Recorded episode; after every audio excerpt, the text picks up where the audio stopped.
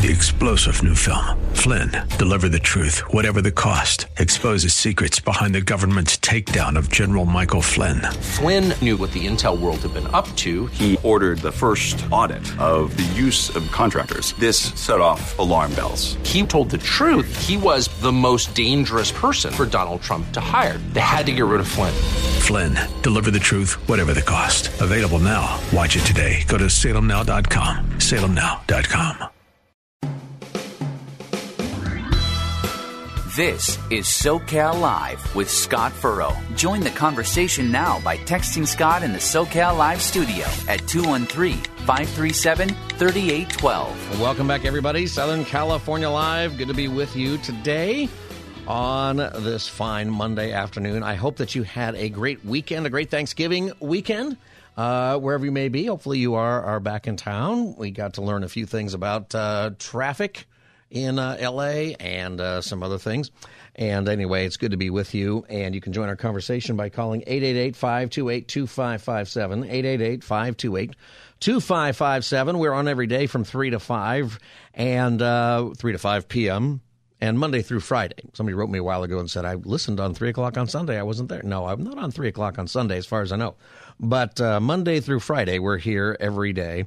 And one of the things we do is we want to really take a look at the things going on in the news, things going on in the culture, and have a conversation about it and really talk about it in a way that I think is different than any other talk show you might be listening to at this time of day here in the Southland. And I think that's a lot of fun. 888 528 2557. And I think we also need to give out some uh, some warnings and some things to be, uh, you know, that you should be aware of. Are you aware and I, I'm bringing this up because I think that so many of us aren't. And maybe I am just outraged a lot as a parent, a parent who who has boys 10 and 13, a parent who has been around ministry and difficulty and all kinds of things that people go through. So I've had some experience with things that maybe is more than some people, less than some other people. But I'm worried, I'm concerned that people do not understand the attack that's going on on our kids in our culture today. I think that people do not understand how pervasive and real it is. I think that people may not, maybe they just leverage it for kind of left and right political points, but not to come together to say, hey, this should not be a part of our society at all. And I'm wondering how far it has to go particularly with issues of the sexualization of our kids. Maybe that more than anything else, to be quite honest with you. There is a uh, fashion company called uh, uh, Balenciaga. Is that how you say it, Wilbert? Balenciaga? And uh, I'd never heard of them, but, you know, I probably don't shop on that street. Um, but, uh, or shop, actually, in general. um, this company put out advertisement with kids who look to be under five, maybe four or five years old, um, carrying objects that are teddy bears dressed um, as people who are, are dressed in uh, sexual attire. Teddy bears dressed in outfits that you would use if you were part of uh, BDSM, okay? and uh, little kids little little kids. And you, you see these pictures. I don't want you to even look at it. You know it's this picture holding this bag with this teddy bear that's completely sexualized. And this little girl is got to be five or less maybe maybe six but i'm saying five. Five years old five. Not 13 not 17 not 16 five years old. Can i just say it loud enough? They're going after the littlest kids there's no way that she would understand even what this is. In fact, the look on her face is that she's sad. You know, there's no happiness or joy here, it's misery. But here's what is bugging me about this story. So there's a lot going on about it, okay? And if you're thinking that I'm just making this up or I'm exaggerating, that's what a lot of people thought. Um, but that's not the case and lots of people are going crazy. This was actually uh, some speakers on The View. I don't I don't like even to play The View very often because I don't find uh, that we get too much from that show that uh, has some depth. Um, but even people on that show were were offended. What's I, going on here? I found this ad campaign particularly distasteful um, in this moment. So there's this, there's growing anti-LGBTQ sentiment right now, and it, how it's being framed is as portraying, you know, trans people as groomers. This is a term you'll hear on the far right. They're groomers. This is where you get the anti-drag queen stuff that we're right. seeing. So Balenciaga played right into their hands by having kids in a sexualized manner carrying something that represents, you know, sex acts. I think it was a really bad misstep at a moment where it's just kind of a dangerous time to even give credence to those kind of insane takes. Yeah, I mean, we can't even show the picture because it's so distasteful. They can't even show the picture on TV. That's how just if you cannot show a picture of a child on TV that's in an advertisement, okay, to sell a product how disgusting does it have to be that you can't even show it on television? And they're calling this a misstep. It's not a misstep. And they're saying that, oh, we shouldn't be doing this because there's a bunch of people on the far right claiming, you know, that this is groomer and all this stuff. You know, you can argue about that word all you want, and that's the distraction, okay? My friends, you've got to understand that this is happening. And this is a major company. Here's what's disturbing to me about this. How many adults are involved in this decision to make this advertising campaign, to make the campaign, to hire the people to make the campaign, to actually take the photographs, to develop the product, to um, to develop sexualized teddy bears that a little kid's going to hold in a in a campaign. Major company here, okay, with major stars, Kim Kardashian and, and people like that, who, to their credit, um, distanced themselves and said they were disgusted by it, and the company finally apologized. And uh, but there's a whole lot of blame going around. You know, if Kim Kardashian is saying that your product is too disgusting for her, well, that says something also, doesn't it? 888-528-2557. You're listening to Southern California Live. If you want to join our conversation, 888-528-2557. I'm wondering if if you think I'm right that that people don't get this because the way on The View, now The View is a left wing program with sort of a token right person on there. I understand that. Um, but even they objected to this. But the way they characterized it by saying it's a misstep, it's not a misstep. It's disgusting and gross. There's just there's no word for this. Here's how uh, they continued. When we're talking about our institutions, it's kind of important that we trust the process. Yeah, because that's the wrong one. Sorry about that. I, there is so much going on in that program, or for them to actually um, be against this. Let me put it to you this way. All right. They recognize that this is something that that has become kind of right and left. And what I would like to say to our audience here is that we cannot make this the sexualization of our kids in all these different ways a right or left thing that's where nothing happens. If you haven't noticed, nothing happens when things become right and left politically. Nothing gets better, it just keeps getting worse. This can't happen with our kids. This is what, you know, you read the Old Testament and you're talking about these ancient kings who did evil in the sight of the Lord, or the pagan kings who did evil. And what did they do evil by? Well, they did evil by uh, sacrificing their kids in the fire and they did evil, terrible things to their children. And you say, oh, terrible people, but what a barbaric ancient society, and it's not really relevant for today. We're the same. We are exactly the same. That's what we're doing. My friends, we are the same. Do not think that those people 3,000 years ago who were doing terrible things to their kids were somehow less evil than what we're doing right now. It's, it's, it's called uh, chronological bigotry where you think of people who live in the past as somehow less than you, like less smart, less abilities, less, you know, less of a, a cognitive skills. It's not true. They were super smart. Uh, they didn't have the knowledge that we have today. They didn't have the understanding of a lot of stuff that we have today. Okay, that's increased. We, you know, education has increased, philosophy and, and those kinds of things, but it doesn't mean people were dumb. It doesn't mean people were incapable of thinking about moral things or incapable of building societies. I mean, we still don't know how they built the pyramids. Nobody knows. That's, a, that's an amazing thing when you think about it. We don't know how they did that. With all the engineering and math that we've got today, we can't figure out how an ancient society. They were smart. Don't think that they weren't smart. They were smart.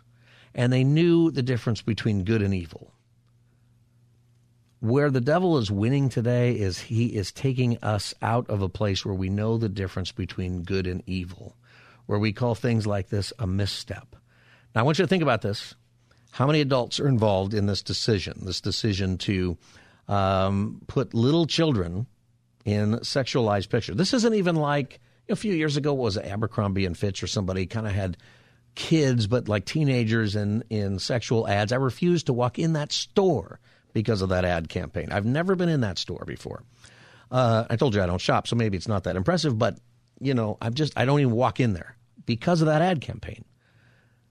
We're talking not even about teenagers. We're talking about the littlest of kids. My gosh.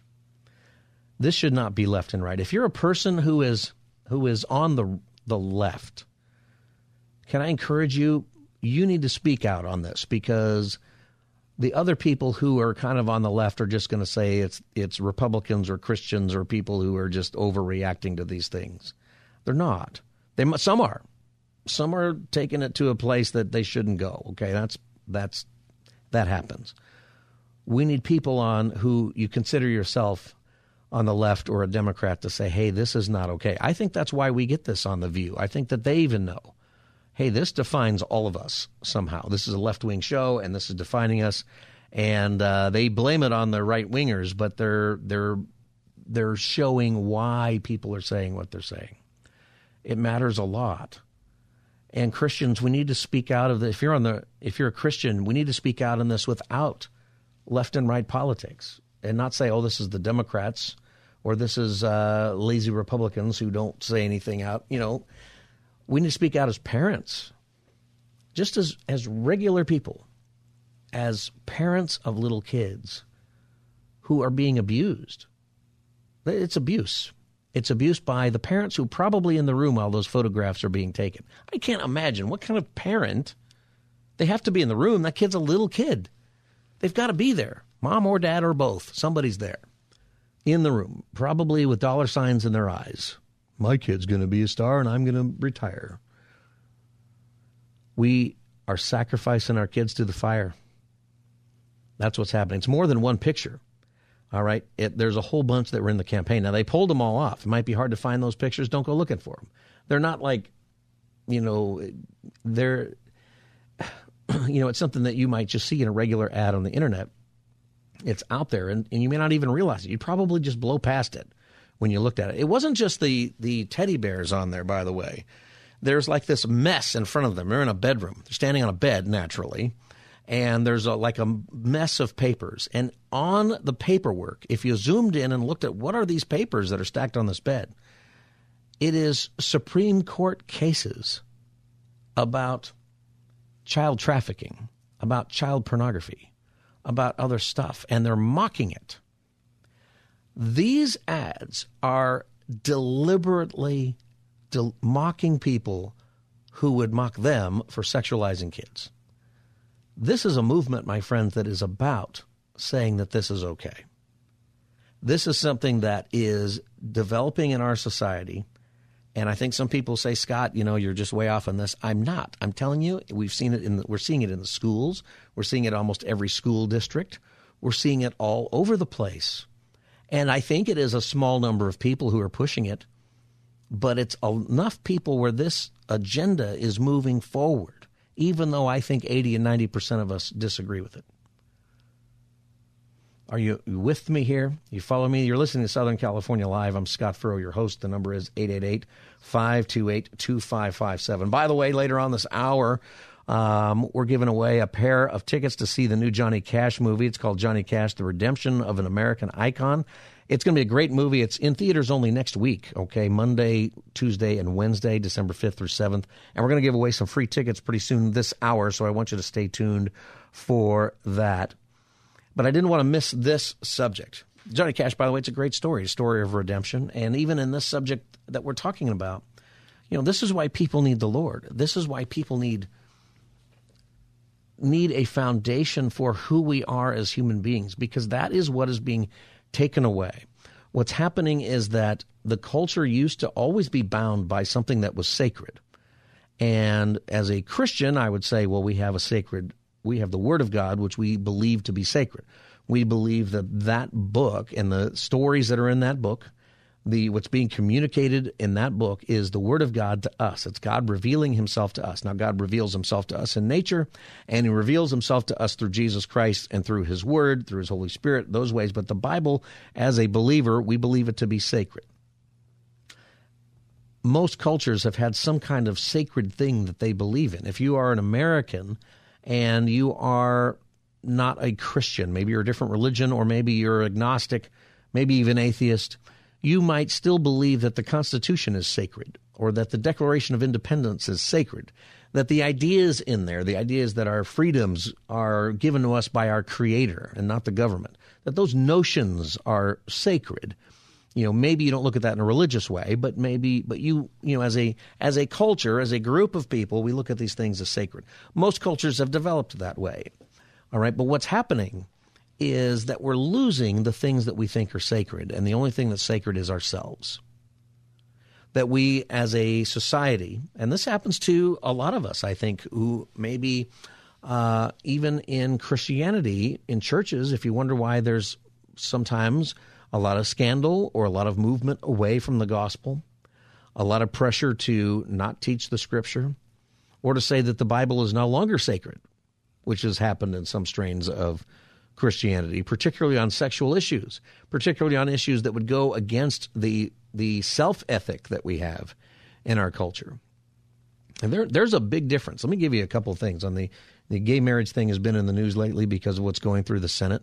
And not to talk about that that issue specifically, but here's a, a subtle difference that you should be aware of about what I'm talking about to illustrate what I'm saying as far as the foundations of who we are as a culture being changed. The Bible, I believe, has a sexual ethic that it teaches, that ultimately the Bible reveals and God's Word reveals that marriage is to be between a man and a woman, and the purpose of marriage is is to represent Christ in the church as bride and groom, male and female in that regard, to represent and also to build culture that a male and a female should get together to procreate, to have babies. That's what grows the culture, and uh, to then represent Christ in their relationship and build up kids. And that there is something about marriage where the, the cultural idea of marriage forever has had something sacred, either not just in Christianity, but certainly in Judaism also, but even other religions, even pagan times. There was a there was something sacred to the idea that conception was meant to be in marriage for the betterment of kids, for the betterment of the society. And that's how you build the society. And that's what marriage was. And that the reason that you don't mess with marriage, the reason you don't make it marriage between three people or between two people of the same sex or whatever it is you're going to do to it, is because part of the foundational purpose of it is to create new life, new babies, and you build the nation. You build uh, upon things that way, and that's how that should happen. Okay, now if biblically you're speaking this way and you're saying that anything outside of that is sexual immorality and it's not the way God has designed us to be, you can have that argument. And uh, some people, you know, that's where a lot of people on the who believe the Bible is true would have that argument. But there are some people who, even in churches, who would come out and they would say, "This is outdated biblical notion, and the Bible is wrong about this. That this isn't what God is saying." And you know, there's a there's a big difference between saying that I interpret the Bible differently, that I think the Bible would be okay with gay marriage, to saying I think the Bible says gay marriage is wrong, but I think the Bible is wrong. Do you hear that subtle difference? That there is a difference between Christians who come together and say, I believe that the Bible is truth and I'm going to abide by it, um, even if I don't like it, even if I don't agree with it, even if the culture doesn't like it versus people who say, no, I agree with you. You know, and some people might say, no, the Bible does approve of this, that the Bible thinks gay marriage is okay, and that's their biblical argument. I would disagree with that. Some people would make that argument, but they're still coming at it from a foundation that says, well, whatever the Bible means is true. And they're still holding it sacred. Maybe they're not, okay? I'm, I'm not trying to make that argument, but I'm saying that they're still trying to make the Bible say what they think it should say so that the Bible remains sacred. Does that make sense? Sometimes we change. We're still arguing that the Bible is the Word of God, and we change what it says, but we're still we're saying that's what it actually says. But there's a difference between that and then somebody say, no, I agree. It says that this is sexual immorality, that marriage should be between a man and a woman, but it's old fashioned, it's old. We don't have to follow that anymore. That's different. And that's where the world has gone. We are rejecting the Bible then as sacred, or we are rejecting our foundations as sacred. We're no longer, we no longer care what the Bible has to say. What matters more is how I feel about it. See, there's a huge difference. And that as soon as you reject the sacred, as soon as you reject that human beings are made in the image of God, as soon as you reject that our equality comes because we're made in the image of God, as soon as you reject the idea that there is sin and that sin has separated us from God and that we need a Savior, as soon as you reject that, then you take away the value of kids. You change what sexuality is. And see, and then marriage becomes not about building a nation or about the strength of the family or the purpose of the family or all those things. Marriage just becomes about love. And as long as I love somebody, then you know love is love. And who can argue with that? Love is if if that's the change is that it's it's become about love, not about foundational stability of a society. And the reason it's become so easy to sexualize the kids with the drag shows and with the pornographic kid stuff in the schools and with these ads that that what has to be dozens it has to be dozens of adults approve those ads including parents.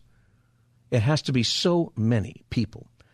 The reason for that is because there's nothing sacred with our kids anymore. It's all about what makes me feel good. It's all about making me money. It's all about me me me me me.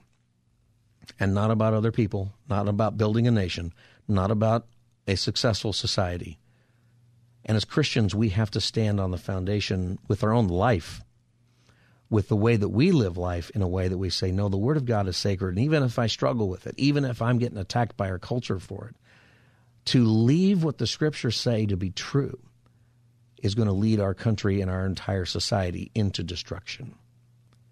Incidentally, what the Bible also says is true is that there is repentance, there is grace, there is mercy, there is justice. All of these things are a part of who God is. And in these things, we need to be outraged about them, but we need to be so outraged that we present the gospel and the foundation of truth that is the Bible. There's a you know these drag queen story hours that are going on, people trying to argue whether or not it's sexual. It's inherently sexual. That's what it is. We're sexualizing the kids. And to say that we're not, we're not. There's a bunch of pastors who are getting together and having pastor story time at the same libraries and schools. And if you're saying, well, they're being, uh, they're trying to indoctrinate the kids, yes, they are. They're not trying to say they're not. Um, that's a pretty good response to that, actually, to say, you know what, maybe rather than just complaining about it all the time, we need to engage and start teaching and discipling the world into what is actually true. And if they want to call it indoctrination, fine. You can take it or leave it. But we're not going to shy away from the fact that we think that there is truth, that there is something to believe, and that there is something greater for all who believe. There is forgiveness, there is grace, there is healing, there is justice, and there is a future that is always better, one from eternal life. I could go on and on, but I got to take a break and move on. You're listening to Southern California Live. And uh, when we come back, we're going to talk about how you can get free tickets to the new Johnny Cash movie. The number is 888 528 2557. I'll be back as the Monday edition of SoCal Live continues.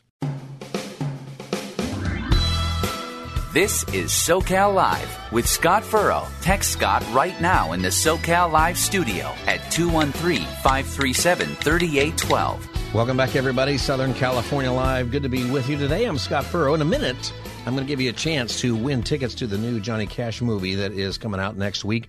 It's called Johnny Cash: The Redemption of an American Icon. And it's uh, being made from a book written by Greg Laurie, Pastor Greg Laurie out at Harvest. And, um, you know, one of the things about this movie that a reason I want you to see it, there's a couple of reasons to go see it. I think sometimes seeing a, a good story about what God can really do in our life, how God can really change us, you know, that's inspiring, right? We're supposed to tell our stories to each other.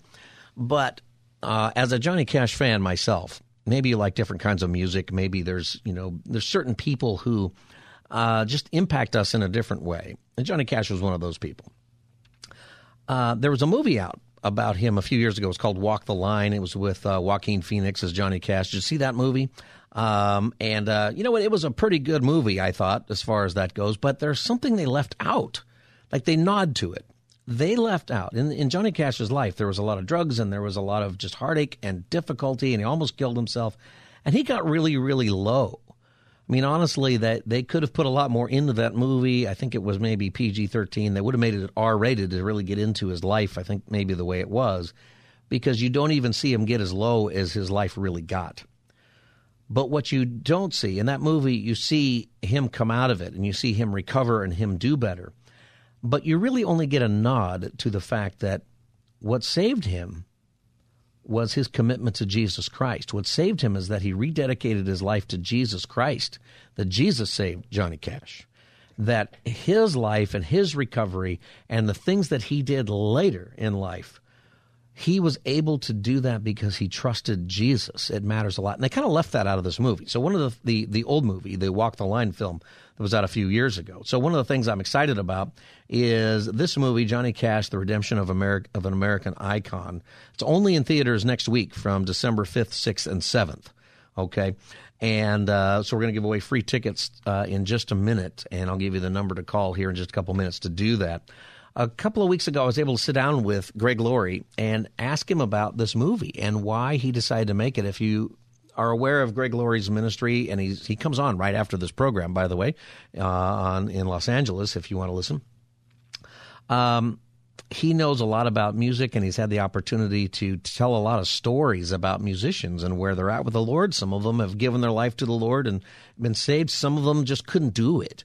Um, it's very, very interesting his insight onto this, but I asked him, why is it that we are so impacted by mus- musicians and music? Why is it that we become so fascinated um, by people who are musicians like this? And this is a part of the conversation I had with Greg Laurie a couple of weeks ago. Well, these musicians, you know, they they provide the soundtrack for our lives. Uh, we can often mark moments and memories through a song that was playing at that time. And they have this extraordinary ability and gift uh, to create this wonderful art that we all enjoy. And Johnny Cash is someone that I remember from my earliest days. You know, my mother was kind of a wild child, and she was married and divorced seven times, and she would leave me in various places. I went to military school for a while, and I also spent time living with my grandparents, who originally were from Arkansas. And so we would sit around the television set and watch a Johnny Cash show. And whenever Johnny would get in trouble, and he did have some run ins with the law back then, my grandfather would say to his wife, Stella, that we called Mama Stella, he'd say, Stella, your cousin's in trouble again. And my thought was, wait, I'm related to Johnny Cash?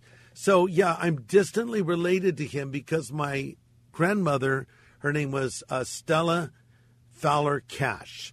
So, and she was from the same area in Arkansas. So I'm a distant relative of Johnny, but that's not why I wrote a book about him. Wrote a book about him because he's just a he's a classic American figure. the very timbre of his voice. There was no one like Johnny Cash, and I think that he transcended country music. He just was Johnny Cash. Right. Uh, people in rock and roll liked him. People in country liked him. He broke out with Elvis Presley and Jerry Lee Lewis and Carl Perkins.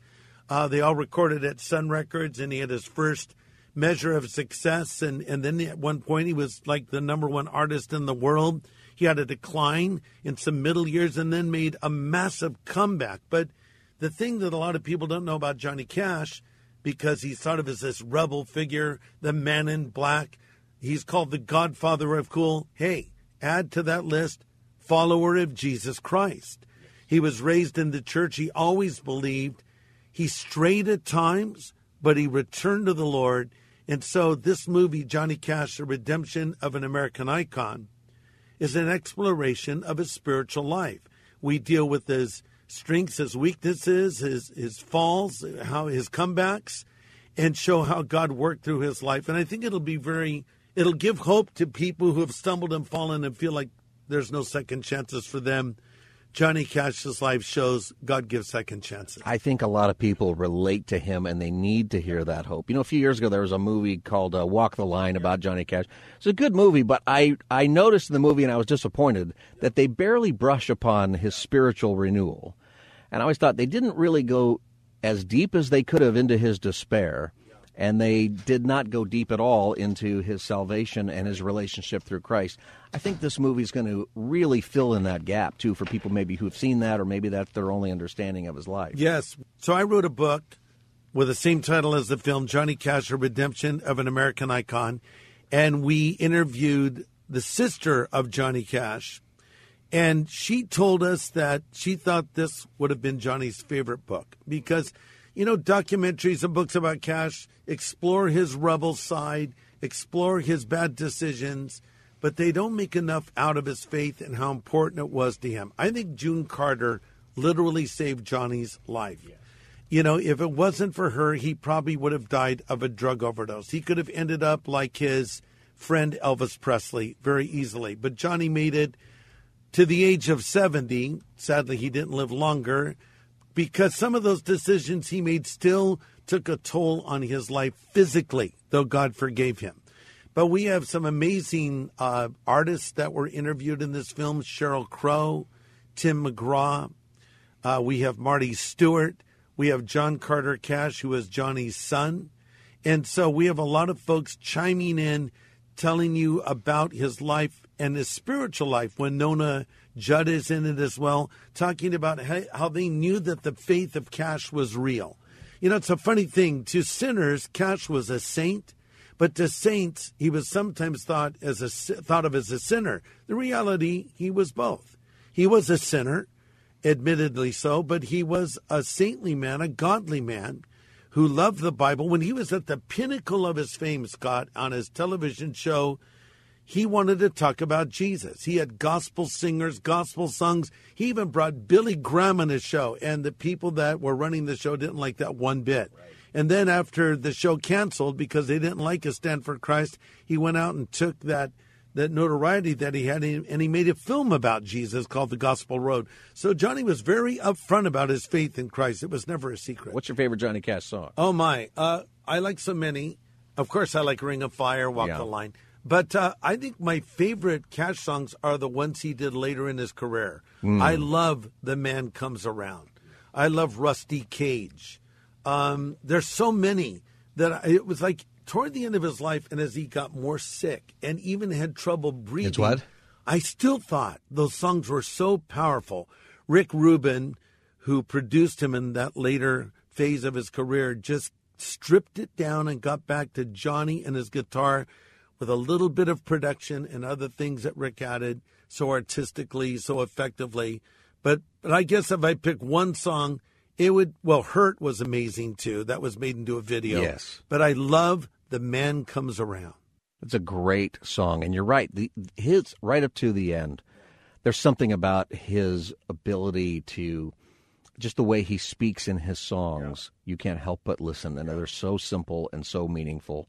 And I think that is a reflection of his life and what Jesus did in his life and is still doing with his story thanks to this movie. Yeah, he was, uh, you know, he sort of was the voice of America. You know, yeah. he just sounded Amer- so American the way he spoke. Kris Kristofferson said Johnny Cash was like Abraham Lincoln with a wild side. So.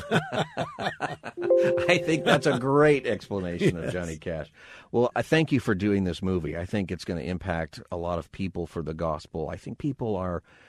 We've gone through a period in time in our, our country, we're going through it, where there's so much of a lack of hope and so much um, sense, a sense of despair. And I think people have a personal despair where there's no room for it to express this is a great movie to let people know uh, that God loves you.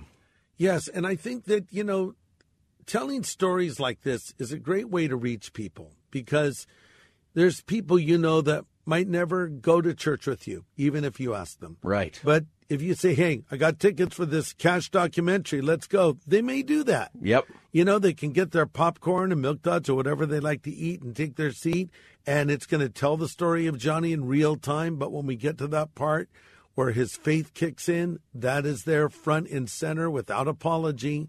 And then at the end, we, we really bring it home and tell people how to come into a relationship with God. So this would be a great way to reach your friends and neighbors.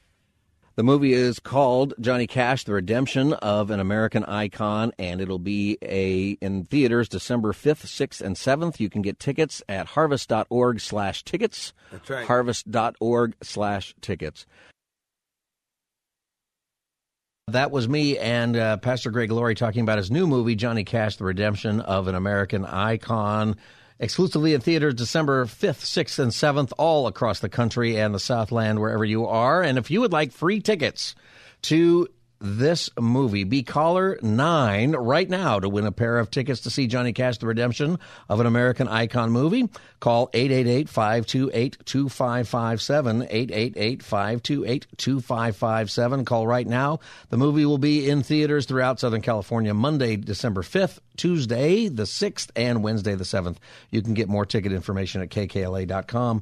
Once again, the number to call right now, we're looking for our ninth caller, 888-528-2557. Keep calling during the break. I'm Scott Furrow. I'll be back as the Monday edition of SoCal Live continues. This is SoCal Live with Scott Furrow. Join the conversation now by texting Scott in the SoCal Live studio at 213 537 3812. All right, welcome back, everybody. And it's going to be with you, Scott Furrow here. Uh, if you're calling for the Johnny Cash tickets, you can stop calling now because we got rid of those very quickly. But I got good news for you. We're going to give away a pair of Johnny Cash tickets at some point in our show every single day this week. So uh, you can check that out later. Hey, here's something as we uh, finish up today, and maybe if you're calling right now, we'll uh, we'll pick up the phone and uh, if you got the story, do you have any um, Thanksgiving fails? Like, how did it go for this weekend? Any funny stories? I don't want to hear about like. Well, I'll, I'll listen to you because I love you. You know, like terrible fails, you know, some terrible accident happened. But I mean, you know, any kind of thing that just didn't work out where you like had to throw the meal away and you all went to uh, McDonald's or something. You know, what happened in your world? 888 528 2557. Any funny, uh, entertaining Thanksgiving weekend stories that you might uh, have had? Uh, I've got one. I don't know that it's uh, necessarily. Um, um, you know, it's, it was pretty funny for us. So I'll tell that story in a minute. 888-528-2557. So we go down to, uh, went to San Diego to uh, be with some friends for uh, Friendsgiving we had. Mostly their friends and the whole big family on uh, their friends. So Christine and I and the boys. And these are people that we've known for a long time. We're good friends with. I told you earlier in the show, people that uh, uh, we're in our small group and uh, very close friends of ours. We'll probably do news uh, New Year's together as well. Anyway, we go down there, and you know, I had been uh, fighting this sort of cold, all the stuff that's going on. I don't know if it's the you know the COVID or the RSV or the flu or just something new that I've invented, but I've been carrying something with me for a few days. Maybe you hear it a little bit in my voice. I feel great, except that I just got some residual stuff. Anyway, I went down there, and one of the things I was looking forward to was I felt like I was past the illness part. You know, so we didn't cancel the trip. In fact, we told them and this is something great about having close friends, right? If they're really, if you get to that point, we called them and say, hey, you know, uh, Scott's not feeling well, and maybe we don't want to bring you something like, we don't care, come on down anyway. That's the way you want it to be.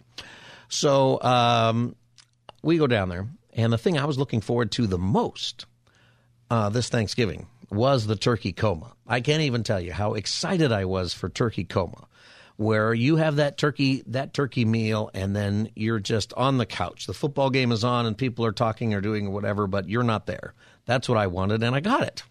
I got it good. It was good. And I, I went in the other room and I lay down on the couch and I got my turkey coma. It was great. And my son John, 10 years old, he came over and took a nap right next to me. And I thought this was great. Father and son moment. Now, I got woken up from my turkey coma to go play Pictionary or whatever they were playing uh, which I have to tell you I was not happy about. That somebody woke me up because there was not enough people on the men's team. Anyway, so I got joined for this. I left John on the couch. The next thing I know is now suddenly there's not enough people on the ladies' team. And my wife and uh, our friend Carrie, who was there, uh, are cleaning up after my son John, who had gotten up from his turkey coma and proceeded to fill the bathroom floor with his turkey throw up. And uh, there you go. So that ended our evening a little bit, and we'd gotten a hotel down there.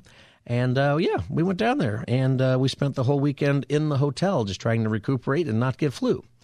John, my 10 year old, to his credit, we're in the car. We drive all the way downtown San Diego.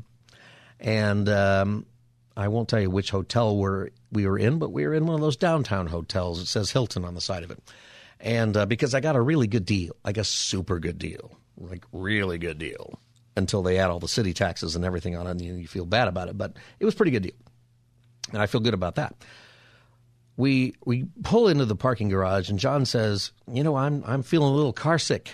And I'm like, oh, no, you're not car sick. And I get the door open and I get him outside, and he throws up all over the parking lot, all over himself, all over me, all over my bag. It was just everywhere.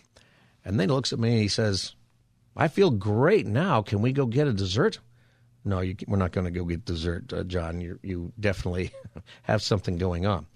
And kind of the funniest thing was is that the rest of the weekend – John kept wanting to go out to the parking lot to see if his throw up was still there. That's what you do as a 10 year old. That's like one of the most exciting things as a 10 year old is to wonder if that's still there, who might be parking in that space now, and uh, you just have, have no idea. Like, John, it's, it's not really there. It's not really there. Anyway, that was, uh, that was kind of our Thanksgiving fail, but I have to say at the same time, we all got better. You know, he had one bad night, but after that, he was fine. We spent the whole time in a hotel room, which is not the first time on a family vacation or family trip, we've spent the entire time uh, in the hotel because somebody got sick. I, I think that's just kind of how it works sometimes. For me, uh, that's fine with me. You know, I, I, just get a little break in and uh, and check that out. Walk around the hotel, and uh, as people are checking in, you know, I get to stand up at the front and say, "What kind of deal did you get?" And oh, look at my, look at what I got uh, here and uh, you know you play those games. You got any uh, Thanksgiving stories, things that went uh, maybe extremely well or extremely poorly? 888-528-2557 if you want to call back here in just a minute. 888-528-2557. Whatever happened in your life, I hope that you had a great weekend. That it was. Uh, relaxing, whatever you did. That uh, I think a lot of people do have this uh, these different sicknesses that are going on. Maybe I'm just more sensitive to it because I, I've had this stuff but I've noticed that there's just an awful lot of coughing and sniveling and and uh, other things going on all around. So I hope that you are able to recover pretty well. They really should wear the mask. I don't know, but I think mask might be coming back here in uh, in Los Angeles. Uh, maybe not, but we're like the one county that we're still floating this idea of different restrictions and everything for the COVID. Somebody pointed out that this is already the third Thanksgiving since the COVID era, if that's what we're going to call it, began. The third one. And um, there's some statistic where a bunch of people, maybe this was the first time that you've gotten together with people in the past uh, couple of years for Thanksgiving. I hope that you had that opportunity. I hope that you felt comfortable to go out there. And the COVID's, you know, especially if you're older or you've got certain conditions, you know, you you do want to be careful about that. I think most of us have felt like, you know what, I've probably already had it or I have already had it. Um, and uh, we've gone out there. They said the the transportation level was pretty much the same as 2019, so I think that is good. Gas prices are down a little bit. We talk about gas prices sometimes on our show, and it's so funny because I was shocked, shocked, I tell you, to fill up for four dollars and thirty nine cents a gallon. Uh, this weekend. Four dollars and thirty nine cents. Like what a great thing that is, and and uh, so excited about that. And uh, never mind that it was a dollar a gallon cheaper last year. Um, it's funny that we are so excited to only be paying four dollars and forty cents a gallon um, because it got up to almost seven. Crazy, 2022, crazy year. Well, I hope whatever the case may be that you and your family or your friends that you had a good weekend, or if you had the illness or other things, that it was a good weekend to recover from all of that.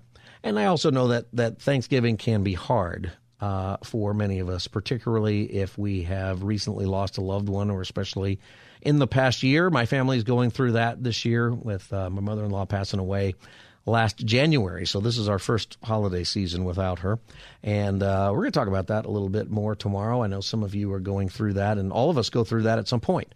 That is part of life. But a you know a great part of this season that we're coming into with all the hubbub and what is today? Today's Cyber Monday, right? So uh, you're supposed to be buying things online, you know, that they say is some big sale, but probably it's exactly the same price as it was before. You just haven't really looked, so you can't tell. Um, am I too cynical to believe that? No, I think that's I think that's right. I think there might be better sales going on later in the week. What do I know? I told you earlier I don't really shop. Uh, I shop sometimes. I like to like go to the mall for a walk, but I don't like to go in and out all the stores, right? I just hang out, probably uh, eat some Chinese food and go home. Um, tomorrow we're going to talk about grief, and uh, I've got a special guest for you tomorrow as we, we talk about that through the holidays. It'll be important for you and anybody you know. We're all going to go through that at different times. But something else that we all have is we all have a Savior. And the Christmas season is for celebrating that Savior. We call it Christmas because it's about the birth of Christ. And as much as we try to get away from it, and as much as we have so many different cultural things involved, I personally believe that in God's plan for letting making sure that Jesus Christ is still in our vernacular and that we still have to wrestle with who he is. I think that one of the reasons that we rely economically on Christmas so much and because there's even other Christmas stories and Santa Claus and all of that and there's so much about the holiday and the food and the gathering and the time off and the money and the gifts, all of the secular stuff. I think that's here because God has rigged it so that it's so important we can't get rid of it. It's so important economically to our country and to the world and the economics of the world. It's so important to the business you run if you're a retail company. It's so important to your business if you're a manufacturer. It's so important to all these different companies, the airlines, you name it. It matters economically, Christmas time. And all of that is secular. But I think that is there so that we can't get rid of Christmas, so that as much as you try to not talk about it, you're still going to have to reconcile that Jesus Christ came into the world on that first Christmas, whenever that was, 2,000 years ago, and he is the Savior of the world. I hope that you get some comfort in that. I'll be back tomorrow. I'm Scott Furrow. This is Southern California Live. I'll be back tomorrow. God bless you. Have a good night. Three star general Michael J. Flynn, head of the Pentagon Intelligence Agency, knew all the government's dirty secrets. He was one of the most respected generals in the military. Flynn knew what the intel world had been up to, he understood its funding. He ordered the first audit of the use of contractors. This set off alarm bells. The explosive new documentary, Flynn, Deliver the Truth, Whatever the Cost, uncovers the facts behind this scandal. Flynn told the truth. He was the most dangerous person for Donald Trump to hire. I find out the worst enemy that I'm going to face in my life is right here in America. They took my assessment and they wanted me to change it. And I was like, I'm not changing it. They had to get rid of Flynn with in depth interviews, archival footage, and never before seen personal records of the man behind the headlines. I just felt like I was drowning. Flynn, deliver the truth, whatever the cost. Available now. Watch it today. Go to salemnow.com. Salemnow.com.